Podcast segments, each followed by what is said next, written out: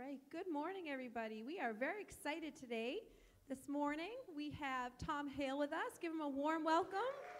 And I'm very excited. He's going to be um, teaching us a very timely message, and we are excited and ready to receive. And remember to stay after service for some refreshments uh, that we'll have in the kitchen. Also, uh, the Kingdom Couples Valentine's Game and Dessert Night is on Saturday, February 12th from 7 p.m. to 9 p.m. right here. Please sign up at the table in the foyer if you plan to come and get ready for some fun with games and great giveaways too. And if you haven't signed up yet for the transformation track, you can do that at the table in the foyer also. There will be two classes held in February. You just need to attend one of them, which consists of four sessions. If anyone um, has questions, you may see Henry Talbot. Um, and then after you take the class, Pastor Maria will make your membership official during a Sunday morning service, and she'll present you with your FHAFC t-shirt. And we are also excited to be welcoming Pastor Sam and Sherilyn Smucker from the Worship Center Network in Lancaster, Pennsylvania on Sunday, February 13th during the morning service. And at this time, Mike has an announcement. Also, welcome Ollie. Congratulations.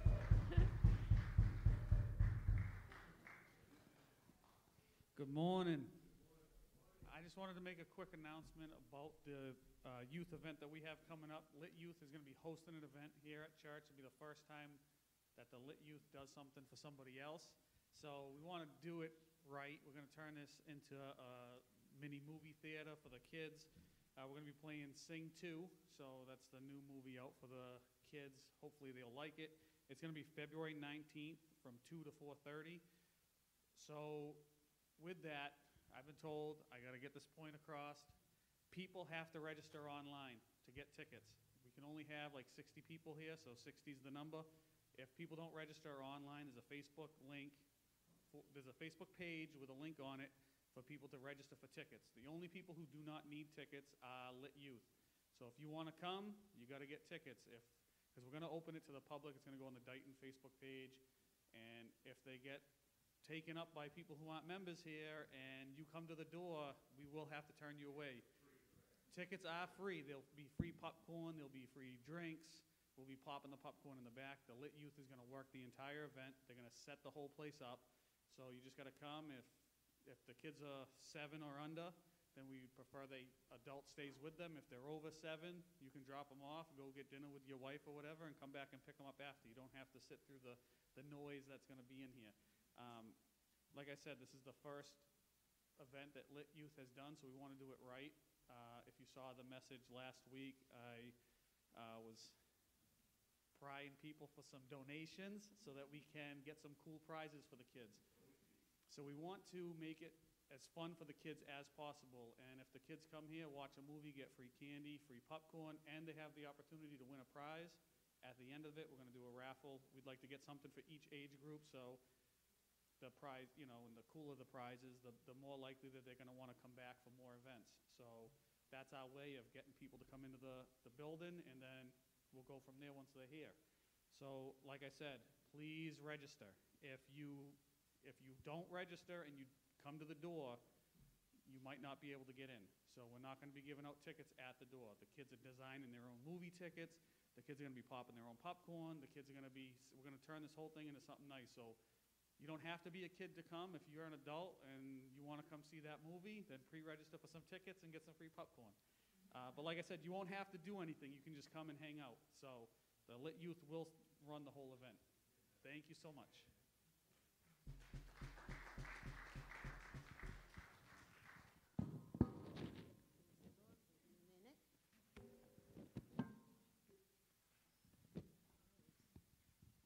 Praise the Lord. Everybody looks so beautiful here. Hi, everybody. It's nice to see people. Hallelujah. So, I have the privilege today to receive the tithing and offering. Um, are you going to put scriptures on? Okay. Malachi chapter 3.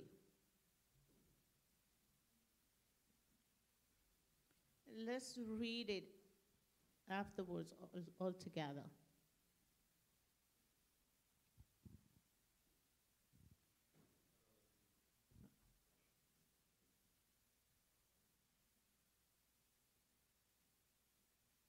If not, it'll be fine.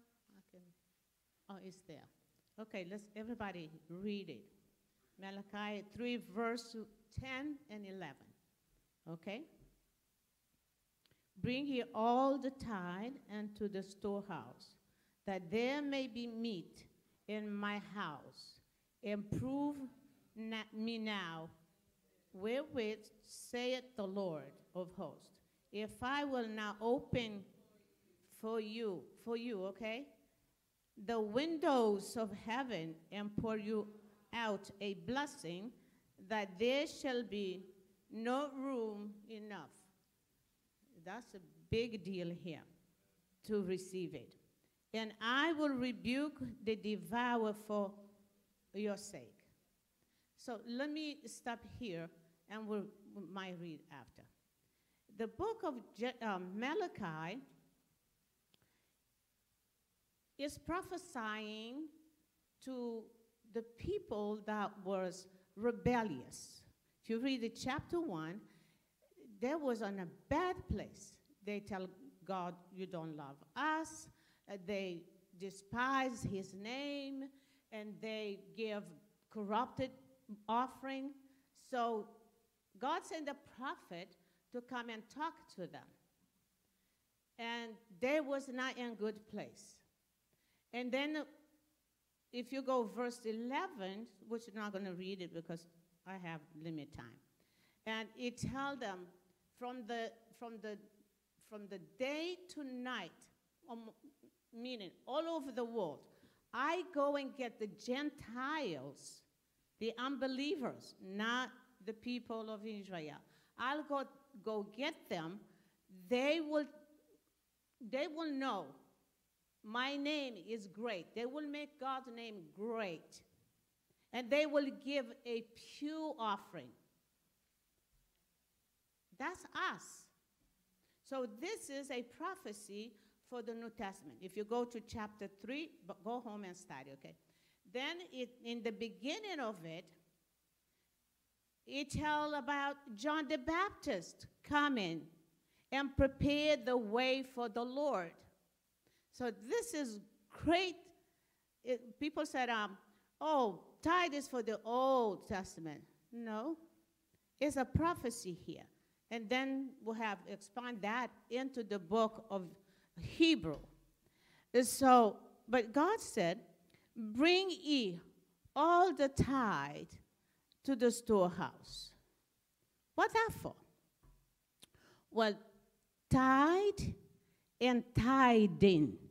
Your tithing is your connection to the blessing, to the covenant blessing of prosperity. Okay? And your tithe, which is your money, a physical, tangible things that you hold in your hand, your money. So that tithing is your praying over your offering, over the tangible thing, over your offering, over your tithing, and uh, it connects you. It connects you. That it connects you to the covenant. That's your tithing. So when you put that your tangible into that praise and worship, or, or vice versa, when you do that, you are connecting or you're releasing your faith to connect you to what you need for, what you need, what is your need. So I don't know if I say right, but your tithing is the most important because that's you are speaking God's word. You're saying blessing over your money that you're going to give. And your money is the, the, the point of contact where you release your faith to receive what God promised over here in, in this book, verse 10. So, are we um, we're doing that? Because if we're not doing, we're missing it. If we're not confessing and praying and worship over our tithe, it doesn't matter how much. If we don't do that, then we're missing. We just do the tangible, and then it's not going to work. So God wants us to follow His promises. We are to rebuke the devourer. Jesus is not in heaven rebuking the devil for you or for me. That's not his job. Jesus defeat the devil. He annihilated him. As far as Jesus is concerned, it's done. So, by us, when Jesus was in the earth, when he was here, he rebuked the devil. He resist him. So that's our job. We're going to have to resist the devil, concern our finance, and tell him to get out of our finance, and then send the angel that he worked for us. Send them to go get the finance that you need to bring to you. But if we don't connect to the covenant of blessing, so then we have no base to go and send the angels. Because they're not going to do with it, that, because they only listen to the word of God. So we'll have some little work to do, is to know and do and say what God said. When we do and say, when we train our, our mouth to say what God say, then guess what happened? We're going to get what God said we can get. You know? Praise the Lord. Thank you so much. So, um, if you need the envelope, just raise your hand. The ashes will serve you. You already did? Awesome. You're good. Praise the Lord. And um, how about do- we uh, have the, um, what you call, the roof?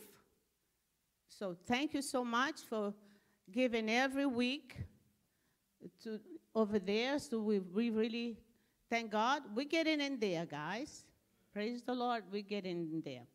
So hallelujah. So if you put the, uh, um, you're online, you, you know what to do. I don't, because I don't do online. I'm still old fashioned. I do my envelope. And so we're going to confess the word. Really believe when you confess because things is happening here, okay? Let's do it together. Because we are tithers, the window of heaven are open, the blessing being poured out. Because we are sower, we are furnished in abundance for every good work. We receive jobs, better job, jobs, raise and bonus, benefits, sales and commissions, settlements and estate and inheritance, interest and income, rebate and returns. We receive check in the mail, supernatural wealth transfer, bill paid off, debt demolished, royalty received, and property acquired. We are getting our buildings, lands, houses, vehicles, and equipments. God is bringing into our hand great big seed, and we are moving forward in faith in every area of our life. We command our harvest to come. Harvest, come to us now. Harvest angel, go and get it and bring it to us right now in the name of Jesus. Praise the Lord. Believe that you receive it, right? So you can come up and bring your tithe and your offering to the Lord.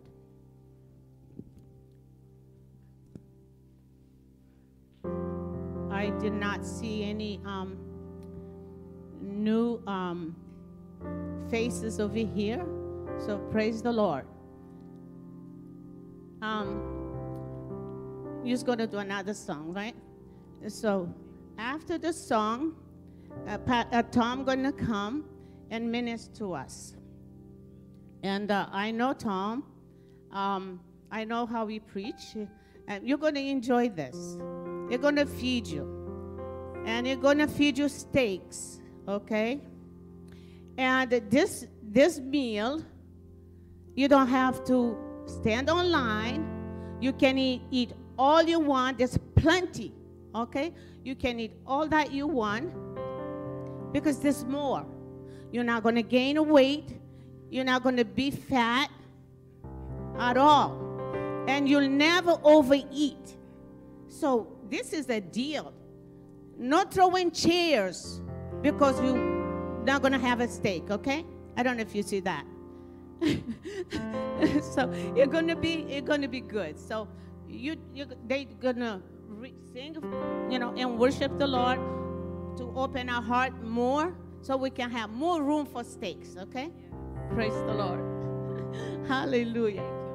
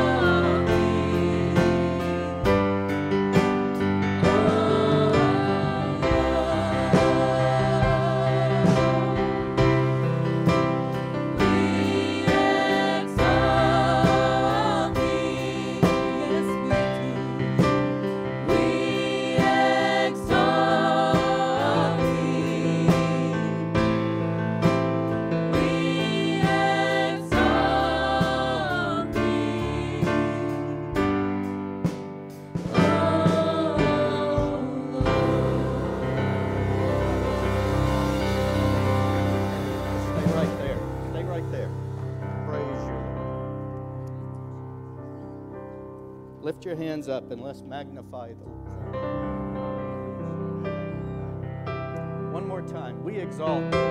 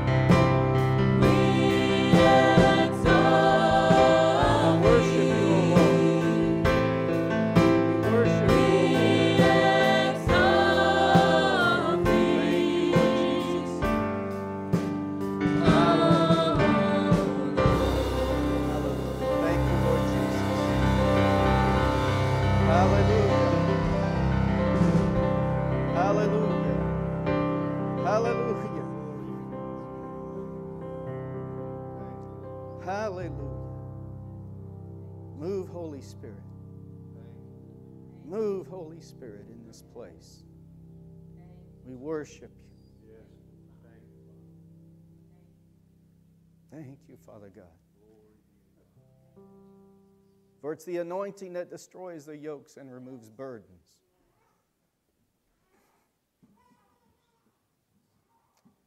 We believe today that you'll not leave here like you came, but that you'll be changed through the washing of water of the Word, through the renewing of your mind. We thank you. Father, what a privilege it is to stand before your people and to minister to them. Father, as we minister today, I ask that you think through my mind, speak through my mouth, Father, that we'll speak as the oracles of God. Let the manifestation of the vocal gifts, the power gifts, and the revelation gifts be stirred in this place. And Father, we declare those who need healing will be healed. We declare, Father, that manifestations of your presence will be seen. And we thank you, Father, that you'll stretch forth your hand to heal, that signs and wonders will be done through the name of thy holy child Jesus, and that you'll confirm your word. Father, we declare that every ear is a listening ear, every heart is open and ready to receive. And let everything that we do here give praise and glory to you. Father, we pray for Pastor Maria and Eric as they're on their trip. We pray that you'll move in that service. And we thank you, Father, for safe travels for them back home. And Father, we just give you the praise, you the glory, and we magnify you and let everything we do lift up the name of Jesus. In Jesus' name we pray. Amen. Amen. Hallelujah. You can go ahead and be seated. So.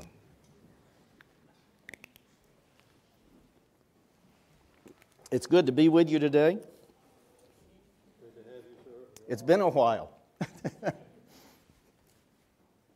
Too long.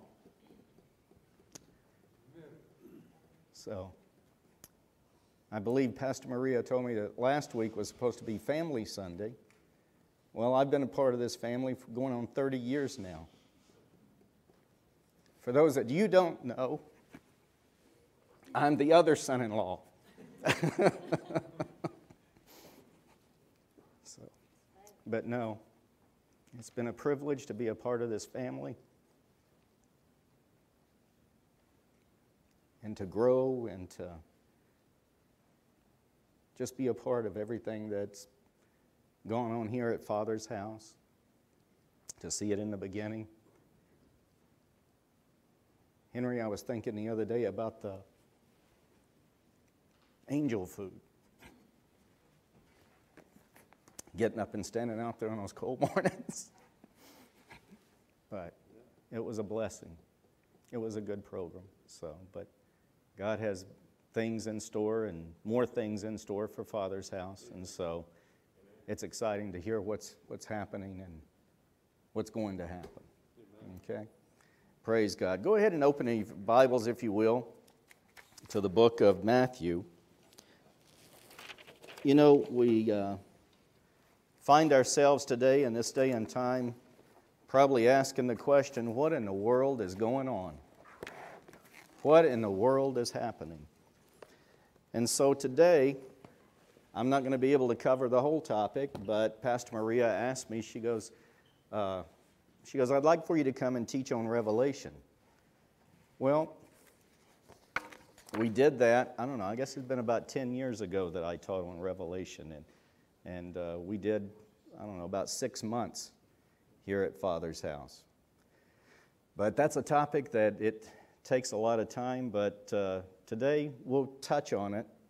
But, you know, we're not going to exhaust everything, and maybe at some point, Pastor Maria, let me come back and we'll finish and uh, just unhook and pick up where we left off. But um, what in the world is happening? It seems like up is down, down is up, people are going crazy. And, uh, you know, all over the world, Christians are asking the same questions. Well, what's going on? Well, you can sense a stirring in your spirit, and you have an idea of what's happening. But let's, let's see what Jesus said about it.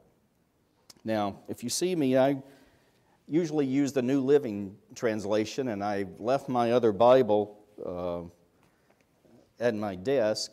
And so if you see me switching back and forth, don't think that I'm being rude, but uh, I've got my notes and my Bible here on my phone, so uh, just bear with me there, if you will. But it says in Matthew chapter 24, let's begin reading in verse 3. Uh, it says, As he was sitting, well, I'll tell you what, let's back up. You're going to find that I do this a lot. Let's back up, okay? Because if you're going to interpret the scripture correctly, you need to look at the first three or four verses of, in front of it, and then the next three or four verses after it. And then that'll give you the correct picture of what's going on. A lot of people like to just take one verse and just go off on a tangent with it. And you can. You can make the Bible say whatever you want it to say. But that's not who we are, and that's not what we want. And that's why it's important for you to be able to read your Bible yourself and not just depend on some individual giving you scripture and saying, well, this is what the Bible says about it. Study it out yourself, read it yourself. And if what you're being told doesn't line up with this word right here, if I can't go and find it and that individual can't give me scripture reference and verse, then you need to say adios. And I'll uh, talk to you later because if they're giving you revelation that is so far out that it's not coming from this, that's not what you need. And this is somewhat what we're going to be talking about today. But here in this chapter, uh, Jesus and the disciples were leaving the temple. And in verse 1, it says, Now when uh, Jesus went out and was going away from the temple, his disciples came up to the point uh, to point out to him the temple buildings, and he said, "Don't you see all these?" He responded to them, and he says, "I tell you, not even one stone will be left here on top of another; everyone will be torn down." Well, he's prophesying this about a time that was yet to come and that happened in AD 70 when Emperor Titus and the Roman army went into Jerusalem and they sacked the place. Even today, when you go there, those massive stones that weighed tons are still laying in the same place as they fell in AD 70. So he says in verse 3 as he was sitting on the Mount of Olives, the disciples came to him privately, saying, Tell us when will these things happen? What will be the sign of your coming and the end of the age? Well, some scriptures say the end of the world. What will be the sign that these things will happen? Tell us when these things will happen. Tell us when. Now, understand this that in reading the scriptures, Matthew, Mark, and Luke are called the synoptic gospels, and they're giving a synopsis or an account of what they saw and what they heard Jesus say. Now, we can sit here this morning and we're all looking out the window there, and then if I ask you to take and write a few sentences on what you see out there, all of us are looking at the same things, but I can tell you that each one of us will see something differently, even though we're looking at the same picture. We're hearing the same sounds, we're, we're seeing the same visual, but there's something different that you see that I don't see, or something that I'll pick up on that you don't pick up on. And that's what we see in Matthew, Mark, and Luke. They're all writing about the same, the, the same uh, conversation with Jesus, but they're writing to different groups. They're writing to different people, and they hear it differently. Matthew is writing to the Jewish people, he's writing to the nation and to the people of Israel. Mark is writing to the Romans, so he's going to write it in just a uh, the Romans were just a get in and get it done type people. I don't need any detail, just let me hear the, the basic of it, and then we'll move on. So that's what you get in the book of Mark about the same topic that we're going to talk about today.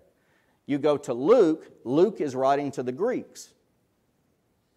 And so he's going to be very detailed. He's going to be very methodical in his uh, writings because they are the more educated group of people. And he was a doctor, so he's going to write from a different standpoint. And then, just to give you an extra, when you go into the book of John, John is writing to the whole world. He just encompasses all of it and is just writing to everyone. So when you read your Bible, Matthew, Mark, Luke, and John, read it with this understanding. And then with the understanding that the New Testament was written in Greek, because that was the language of the time, so they all wrote it in the Greek language. Even though Matthew was writing to the Jewish people, he was writing in the Greek language because that's like today, the English language is the uh, language of governments around the world. When we deal with anything, they're usually speaking in English. So it was the same way then that when the Greeks, the Greeks was the international language that they spoke. So when they were uh, doing business or they had business dealings or they were writing, they were writing in the Greek language. And so when you go into the New Testament and you look at this, and when they ask, tell us when these things will happen, that word means, and if you translate it from the Greek, now I'm not, I don't like this, but I tell you in this teaching, when I tell you this Greek words, it makes it more plain. And I know that you don't, I'm not a Greek scholar, you're, and you could probably care less as to what it says in Greek, but I'm telling you, it will make it more plain. So when I bring it out with this, this is the studies that I've done, and this is what I see. Tell us when. That word translated means give us an explicit, concrete information as, and precision as to when these things will happen. Tell what will be the sign of your coming. So we want explicit details. Jesus. What are we looking for? And then that word what translate as the most minute, minuscule detail give it down to the very most minute detail. We don't, want to, don't leave anything out.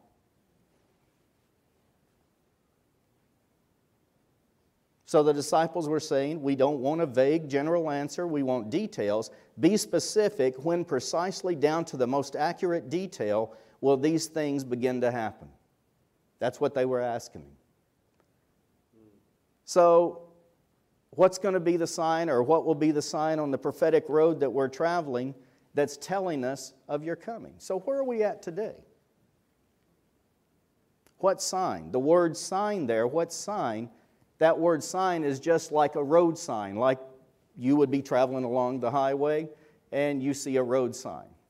You know, you go out here on 95 and uh, you see a road sign that says Providence, so many miles, or Fall River, so many miles. Well, you get on the highway and then you start your journey. Well, as you get closer to the Massachusetts Rhode Island line, it might tell you there's another sign Providence, two miles.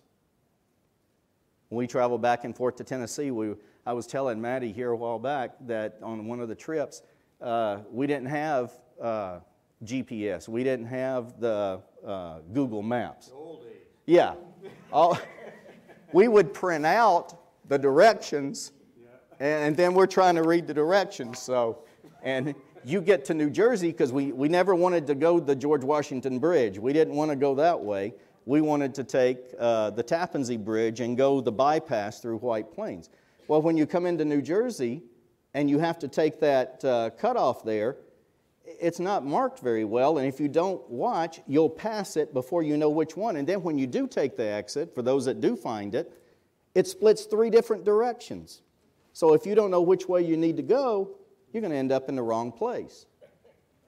So this word sign, tell us where we're at, tell us what the sign is of your coming. It's translated, and that's exactly what it means. It means a road sign. So, the purpose for a road sign, of course, is to tell you where you are on your journey. It'll tell you how much farther you have to go to reach your destination. But notice this that also on that journey, not only do the road signs change, but the scenery changes. Now, you can get on in some places and it's a rural area, but as you get closer and closer to the city area, the scenery begins to change. So, what is the sign of the end of the age? And some say the end of the world. Well, uh, that word end means wrap up, closure, summation, climax. When is all of this going to wrap it all up? When, when are we getting to that point? Well, first of all, understand this, and I'll touch on this. The world is never going to end. Even though you see it there, it says return and the end of the world. The, this world is not going to end. So if you go away with nothing, understand that. It will be renovated. And you see this in, in Revelation, Revelation chapter 21, where the new heaven, the new Jerusalem comes down. It will be renovated by fire. Why fire? Because fire purifies. And then you go ahead and read in Revelations there, and it says that the seas will be no more. Now, probably you didn't understand this if you look at the map, so I'm going to hit all over the place this morning. So, uh, but it gives you a full picture. What do you mean the seas will be no more? Before the flood of Noah, it was one big supercontinent. And it says that as the flood came, it says the water broke open from the deep. Not only did it come down out of the sky, which they had never seen before, but it broke up from the deep. Before that, there was like a, you know what a terrarium is, where water vapor uh, forms and you can plant plants in it, and uh, you put it in the sunlight, and that water vapor is what waters the plants inside the terrarium. Well, that's kind of what was going on with the planet, with the world at the time. There was a bubble around it, if you will, and a mist came up. You can go back and read in Genesis. The mist came up from underneath and watered the vegetation. So when the flood happened, all of that broke up. And understand this it was a worldwide flood. It wasn't just local. If it was local, then Noah wouldn't have had to build an ark. He could have just moved the animals and everything to the next area but it was a worldwide flood that covered the planet. People don't visualize that. And when that happened with that catastrophic event, the landmass, the continent, broke apart, and that's how you get Australia, that's how you get North America, that's how you get the European and Asian continent, because it was all together. And if you look on the map, some of those places, uh, you can fit it back together like a jigsaw puzzle. So at the end of when everything wraps up and when God renovates everything by fire, so it's not going to end. This world is not going away, but it will be renovated. And those things will happen. So, world actually translates as age. When will the age end? This current age that we're living in now is going to come to an end. Well, how will we know where we're at on the prophetic uh, end of this age when things culminate. How do we know we're getting there? What's the sign the disciples are asking? How we know when we've reached the climax or the closure, the, the uh, concrete ending of this age? So, where are we at on the prophetic road? So, today, what's happening in the world, that's what I want to talk about. And I don't know if I can get it in in 15 minutes, but we'll see what's going on, okay? I'll try. So, first I want you to know in Second Chronicles, or First Chronicles rather, First Chronicles chapter 12 and verse 32, it says that from the tribe of Issachar there were 200 leaders of the tribe with their relatives, and all these men understood the signs of the times and knew the best course for Israel to take. I believe today that in the body of Christ that we have men and women who have an understanding of the times and can help us to take the right course. Even now, when you listen to different ministers and, and even with the messages, they all intertwine. And it's not just going on and taking and, you know, kind of making things fit, because this has been the experience, and we'll look at this in just a moment uh, in 2 Peter, where people say, well, where is the promise of his coming? You Christians have been talking about the coming of Jesus since before time, you know. And things continue to go on. Well, don't be caught off guard. But there are people that have understanding of the times, and you would do well to heed their messages to keep you on the right road. Now, let's look at that. 2 Peter chapter 3, verses 1 through 4. Peter writes here, and I'm reading from the New Living Translation. It says, This is my second letter to you, dear friends, and in both of them I have tried to stimulate your wholesome thinking and refresh your memory. I want you to remember what the holy prophets said long ago and what our Lord and Savior commanded through your apostles. Now, understand, Peter was one of those people that were in, sitting there in Matthew chapter uh, that we just read, 24, asking the question, Tell us what will these signs be? Peter was in that group. And so now he's reminding, because Peter was writing to the, to the Jewish believers, he's reminding them, he says, I don't have need to go back into detail, but I want to stimulate your thinking. So, if nothing else this morning, I want to stimulate your thinking to put things in perspective for you so that you know where you're at on this prophetic road that we're traveling. He said, most importantly, verse 3 Most importantly, I want to remind you that in the last days scoffers will come, mocking the truth and following their own desires, and they will say, What happened to the promise that Jesus is coming? Well, that's what you hear today. And from before times of our ancestors, everything has remained the same since the world was first created. People, like I said, say you Christians have been talking about this Jesus is coming forever and nothing's happened yet. Well, friends, we're living in this time. We're living in the last of the last days. And it's no more, you know, the last days. We're literally at the point to where it could be in the next second that we're taken out of here. Now, you have to understand some other things, and we'll get into that. But Isaiah chapter 5 and verse 20 says, What sorrow for those who say that evil is good and good is evil, the dark is light and light is dark, the bitter is sweet and the sweet is bitter. Like I said, we're in a time to where you don't know where up is down, down is up. People are calling evil good, good is evil. And people think that it was just a change in the political scenery that made these things happen. But, friend, it's not going to get any better. We've already started on the birth pains. The contractions are already happening, and it's kind of like when a woman gives birth, those contractions start. You can't stop it Yeah, yeah. until the process is finished. And that's where we're at. The process is starting, and once these contractions start, the culmination of it, well, it ends with the church being taken out of here first.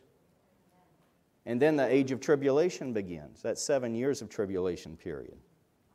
So these people here are substituting for light, light for darkness. And this forecast a day when society at large will become reprobate, lose its ability to discern the difference from right and wrong thinking, even to the point of justifying bad as good and good as bad. This is the day in which we live. An end time moment that the Holy Spirit wrote about specifically, and he warned us in 1 Timothy chapter 4 that the current trends towards lawlessness and the construction of a new world order with morals contrary to those stated in God's Word, that's eventually going to produce a collective mindset in society that no longer feels the pain or conviction of sin and it's numb to its consequences. That's where we're at. When this phase is fully developed, people's immoral behaviors that grieve God will be carried out without hurting the conscience whatsoever. And Paul again wrote in 1 Thessalonians, he said, But you aren't in darkness about these things, dear brothers and sisters, and you won't be surprised when the day of the Lord comes like a thief. Why? Because you're all children of the light and of the day, and we don't belong to the darkness and night. How can I not get caught up in what's going on in the world?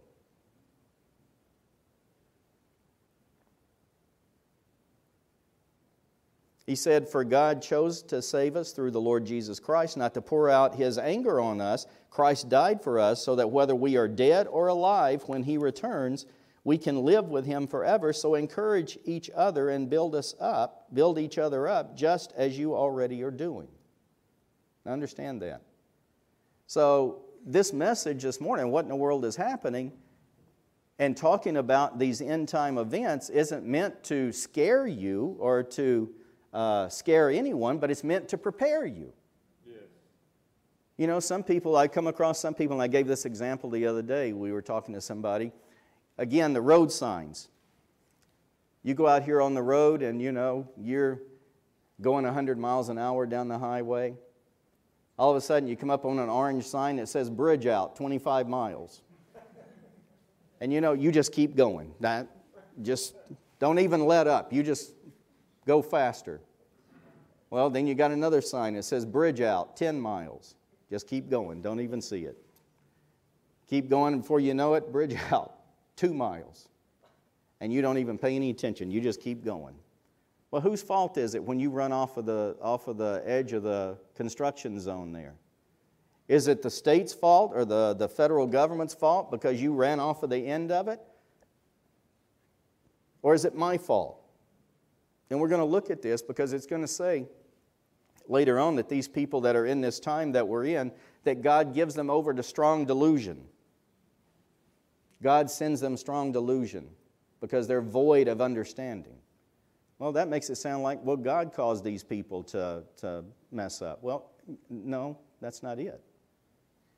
What's the one thing that God did when He made man was gave him a free will to choose to serve Him. So, whether you watch the road signs or not, and if you get left behind, that's not God's fault. Because He's given us all these signs, He's given us men that can interpret, women that can interpret, and we choose not to listen. So the choice is mine. So if you sit here today and you hear this message and you think, oh, that was a good teaching, that was a good talk, well, you have to do something with it. So whether we're dead or alive, he says, encourage each other and build each other up just as you're already doing. Well, what are you talking about? If you go in the chapter before 1 Thessalonians 4, he says, We tell you this directly from the Lord that we who are still living when the Lord returns will not meet him ahead of those who have died. He's talking about the rapture of the church. Now, you don't hear or you will not find the word rapture, R A P T U R E, in the Bible. But what he's talking about, there's a catching away, there's a pulling out of this mess that will happen to where we don't have to go through it. Well, I don't know about that, Brother Tom. I don't, you know, I don't know. You've got people that think, well, you know, we're going through the tribulation right now. No, you're not. No, you're not. You've been misguided. Uh, For some people, this is going to be the only heaven that they see. And this is going to be as good as it gets for some people that choose not to accept Jesus Christ as Lord and Savior. But like Paul said, we're not ignorant of this. We're not of the dark. We are children of light. So he said, First, the believers who have died will rise from their graves, then, together with them who are still alive and remain on the earth, will be caught up in the clouds to meet the Lord in the air, and then we will be with the Lord forever. So encourage each other with these words. There we go again. Encourage each other with these words. This is speaking about the rapture or the catching away of the church. Well, I don't know about that. Do you know there's been other raptures already? You go back to Genesis chapter 5 and look at verse 24. It says, When Enoch was 65 years old, he became the father of Methuselah. Verse 22 After the birth of Methuselah, Enoch lived in close fellowship with God for another 300 years, and he had sons and daughters, and Enoch was 365 years old. Walking in close fellowship with God, then one day he disappeared because God took him. What happened? He was taken out of here. You go over and he's listed in the Hall of Faith in Hebrews chapter 11. And it says he had the testimony that he pleased God. What's your testimony? What's our testimony that we have? Enoch was a man just like you and I. But notice it happened right before Genesis chapter 6. You know what happened in Genesis chapter 6? Noah. And God came down and he said that he saw that man's heart and thoughts and intentions was evil continually.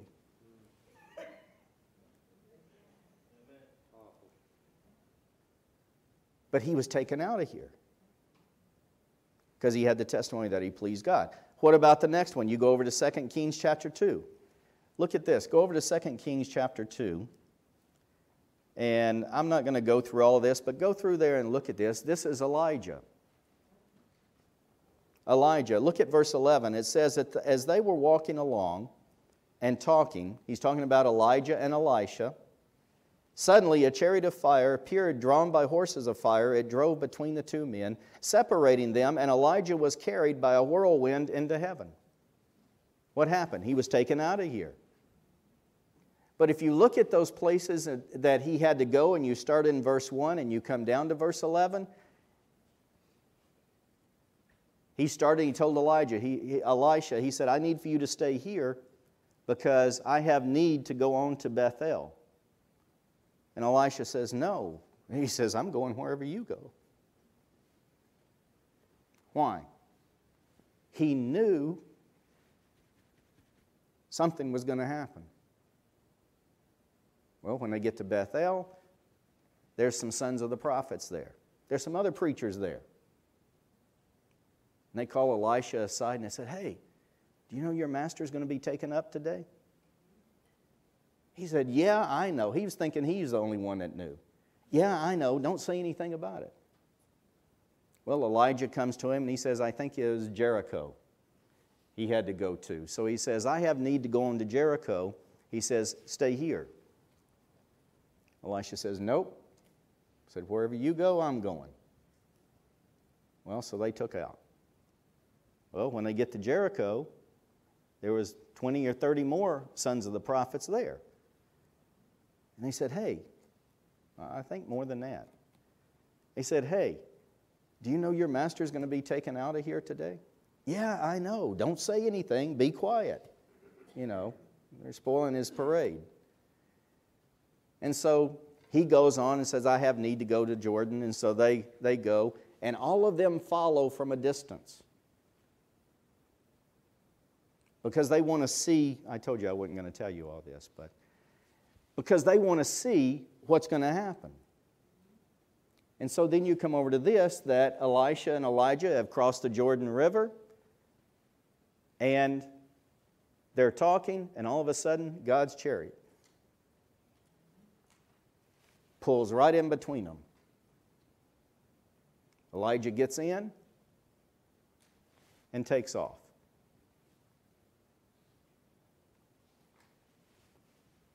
Rapture, catching away. Well, then we come over into the New Testament. You look in Acts chapter 1. Now, Luke is writing this, and also Theophilus. Let me tell you this. It won't, I won't charge you any extra for this. Theophilus, it's a combination of two words. Theos, which means is what we get our word theology from, or the doctrine of God. God, theos. And then phileo, where we get love. So it's, it's might be that Theophilus that Luke was writing to was not actually an individual, but he could have been writing to the lovers of God. Because he begins both of his book, the, the uh, Gospel of Luke, and in Acts here, he says and starts out In my first book, I told you, Theophilus, about everything Jesus began to do and teach.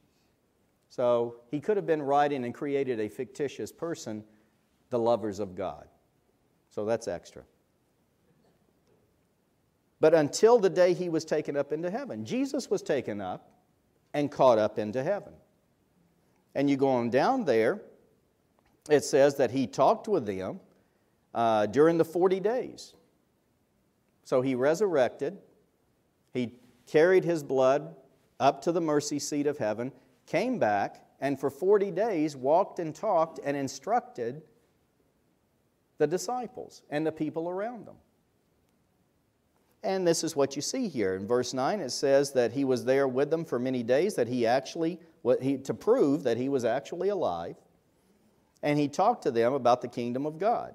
After saying this, he was taken up into a cloud while they were watching, and they could no longer see him as they strained to see him rising into the heaven. What do you think is going to happen to the church? In the twinkle of an eye. Now, this one's really interesting, but you said, what about the people that had died? Enoch was alive, he hadn't died. Elijah was alive, he didn't die. Jesus died, resurrected, and come back, and then was caught back up. Look at Matthew chapter 27. I don't know if I gave you this one or not. Uh, Matthew chapter 27, look at verses 50 through 53. 50 through 53. Can we go back one more?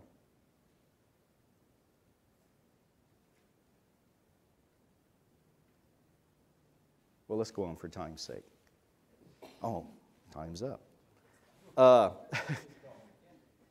50, it says, Then Jesus shouted again and released his spirit, and at that moment the curtain in the sanctuary of the temple was torn in two from top to bottom. The earth shook, rocks split apart. This is what happened at the moment that Jesus was crucified. Verse 52 tombs opened. Well, people say, well, that was probably because of the earthquake. Yeah, but uh, people don't come walking out of those tombs because of an earthquake. It said the tombs opened, the bodies of many godly men and women who had died were raised from the dead. They left the cemetery after Jesus' resurrection, went into the holy city of Jerusalem, and they appeared unto many.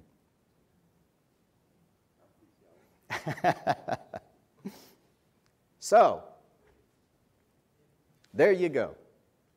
The rapture of the church, the church being taken out of here, he said that those that have died in Christ will, uh, the ones that are still left, won't precede those, so they will come out.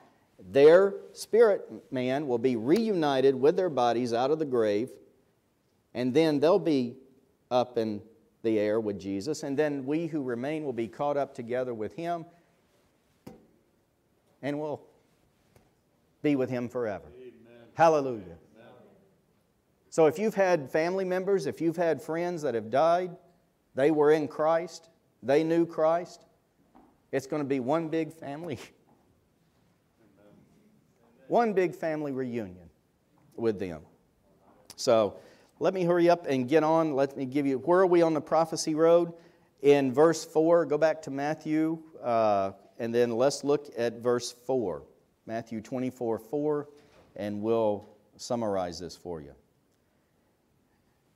Jesus answered them and said, Be careful that no one lead you astray, for many will come in my name, saying, I am the Messiah, and will lead many astray.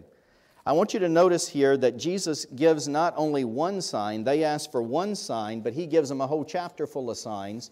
And actually, there's about 20 of them in this chapter.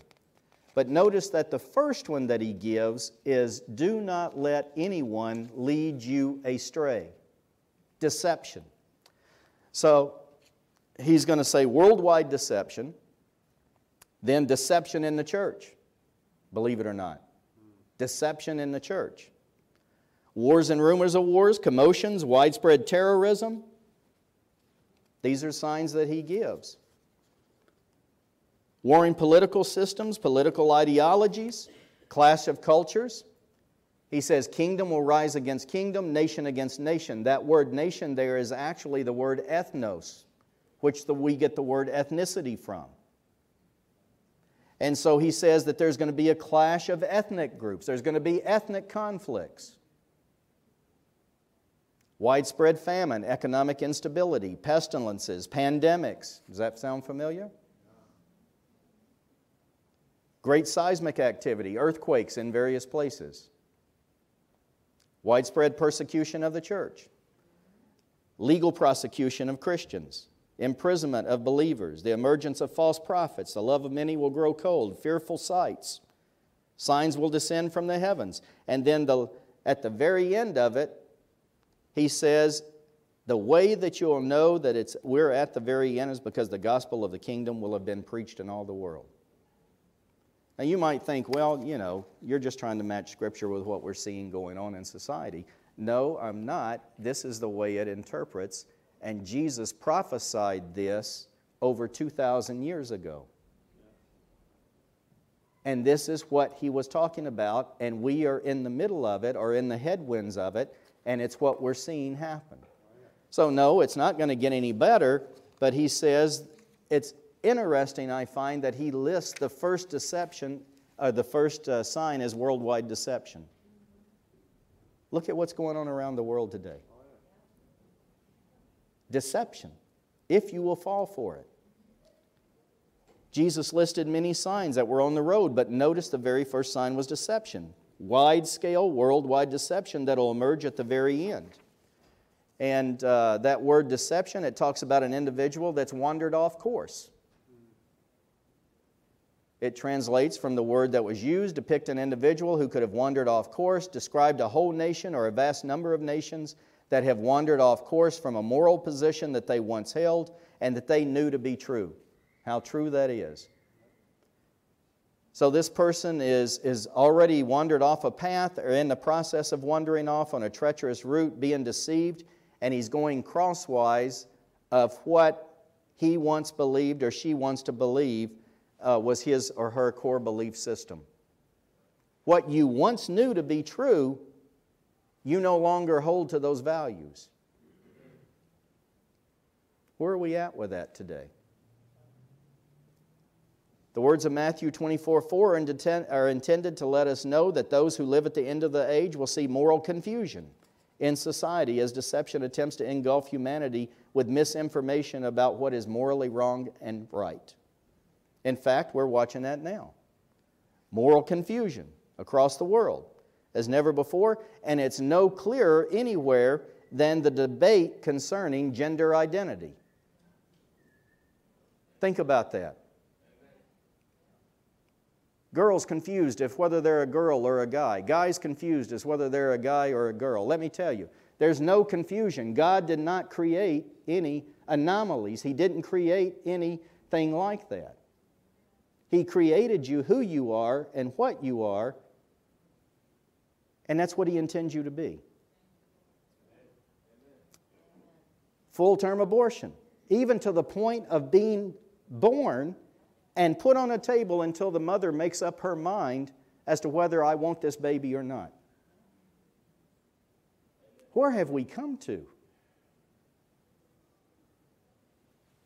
to conceive that we could come to that point to where that a person is so selfish that as to say, okay, let me think about it a minute, just put it over there, and let me decide if, if you know, that's really what I want. And I don't know if you know or not, but there's three or four states that have that law now, and they have that right to do that. New York being one of them, Virginia being one of them, and I believe California has that right. But all of this, the culture that we once knew growing up was a Judeo Christian values, but now, as the winds of change blow, we're watching the world rapidly depart from time tested beliefs with traditions based on biblical truths and values. And as a result of this abandonment, truth and moral foundation, confusion abounds in society, and we're teetering on a treacherous path. We're on a slippery slope. Paul addressed that in 2 Thessalonians chapter 2. He said, Let no man deceive you by any means. For that day shall not come except there be a falling away first, and that man of sin be revealed. Well, falling away, stepping away from, revolting from, a mutiny. Paul's saying that there'll be a mutiny, a worldwide revolt against the Word of God and against time tested Scripture. The whole world as a whole will be modified to step away from the Word of God and embrace that man of lawlessness. People say, well, you wonder, how, how can this man come on the scene? And uh, it is a man, it's not a computer system, and it's a man. And you go over to Daniel chapter 12, and you'll find out not only is he a man, but he's a homosexual. How will the whole world receive this individual because we have gotten so far away from the Word of God and the things of God that lawlessness will abound, and then the church will be taken out of here, and the very moment, simultaneously, that the church is taken out of here, that man will step on the scene. So there's no reason for you to try to figure out who it is right now, but he is in the world right now. There's no reason for you to try to figure it out because you won't be here anyway. Now, for those of you that may not get the first load and you miss the bus, there's still an opportunity for you, but let me tell you, friend, it's going to be hard. It's going to be hard. But there will be an opportunity for you. So, deception, lawless, a departure from the Word of God. Uh, let me wrap this up. There's a lot more we could say, and like I said, maybe Pastor Maria give me time to come back. But the only thing holding this back, what you see now is evil trying to rear its head and it's pushing out, trying to come forth, but the only thing holding it back is the church of the living God. We are the only thing holding this in check. Evil people, Timothy, Paul told Timothy in 2 Timothy chapter 3 verse 13, evil people and impostors will flourish, they will deceive others and they will themselves be deceived. So when I told you earlier it's not going to get any better, this is as good as it gets. For the world, but even with all the darkness, I heard Brother Keith Moore say this In the darkest night, the light shines bright.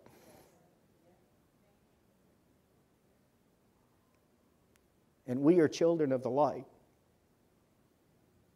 You're light and not darkness. You're salt. And salt is a preserver, it's a preservative. And when it's used, it keeps the meat from putrefying, from rotting.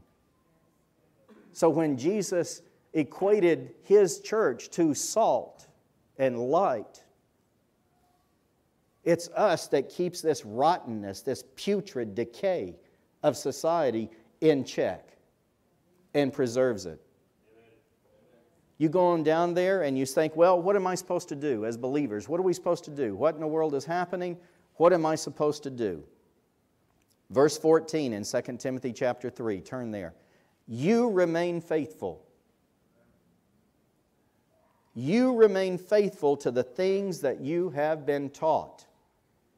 Now, there's a, pretend, a propensity today, like I said, false deception, deception in the church. People, this word here, it knows no time frame. It's relevant for all ages.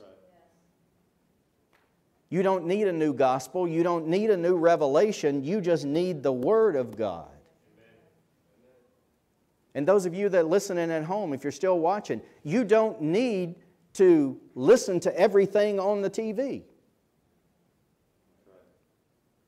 You need to base your foundation in this Word. God has given us everything that we need. All Scripture is inspired by God. You don't need a new revelation. You just need to get a revelation of what God has already written to you and me.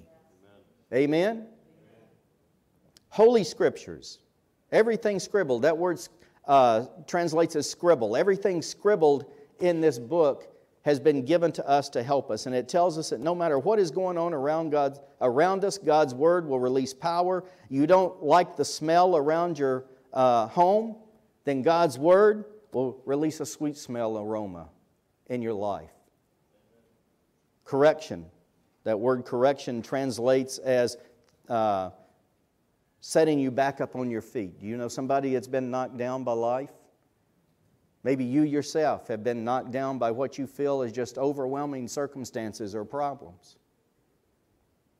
Well, friend, the Word of God can set you back upright.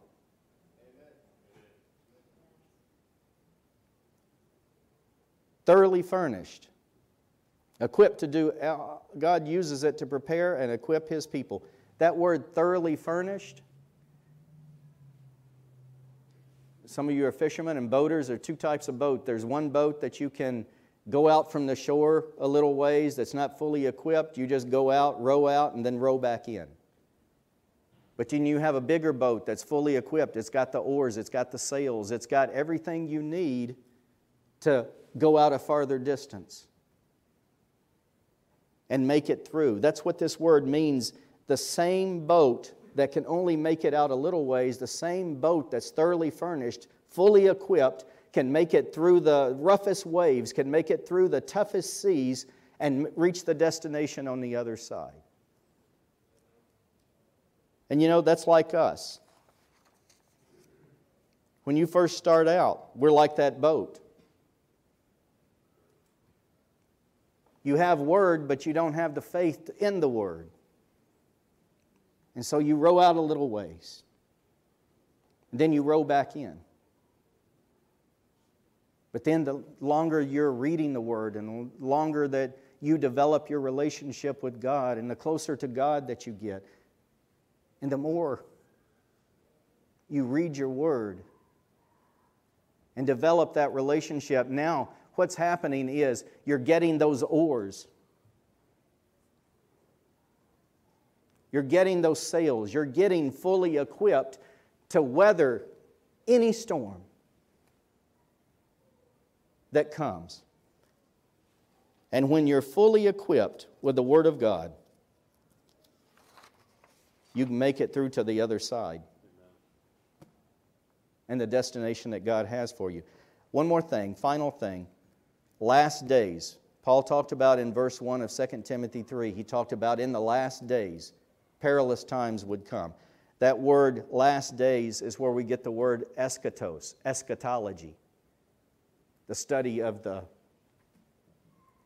end times. Final port is what that means. And this is what we need to make it to the final port. All we need is this right here.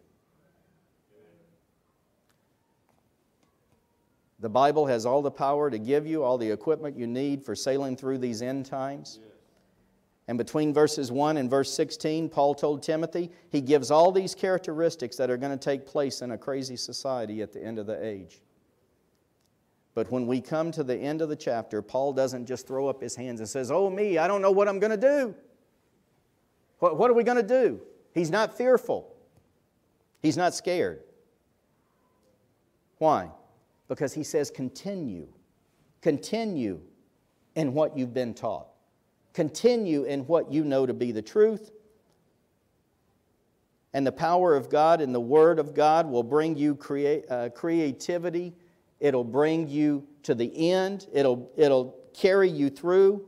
If you will embrace it, if you will believe it, if you will act on it, it'll bring new music into your life. If you don't like the sounds that are going on and the sounds that you hear in, in your home, it'll bring new music into your life. It'll bring a new aroma into your home.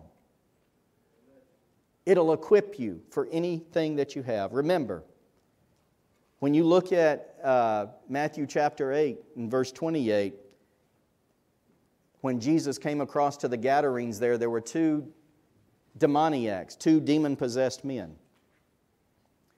And it says that even the townspeople were afraid. They wouldn't go by there because these demonic men created an impasse for them and they wouldn't, they wouldn't go past them. Well, when Jesus came, we know Jesus cast the devils out of them and set them free. He didn't say, Oh, there's dark forces there. I can't deal with this, and try to find another way around it.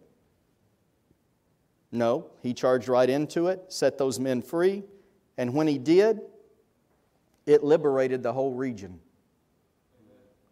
They weren't in fear anymore. Well, this is not our moment, church. This is not our moment to tremble in fear, hide in your house, close the blinds, and say, just as long as it doesn't come near me, whatever happens. No. This is our moment to shine.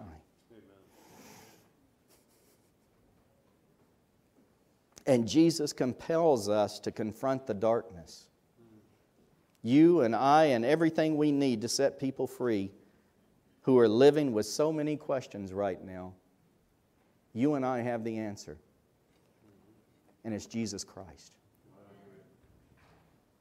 You and I are loaded with the Holy Spirit. We're loaded with the power of God. We're loaded with the Bible, the Word of God. And this is our moment to shine. So shine. Shine bright. For in the darkest night, the light shines bright. Amen? Well, praise God. I don't know if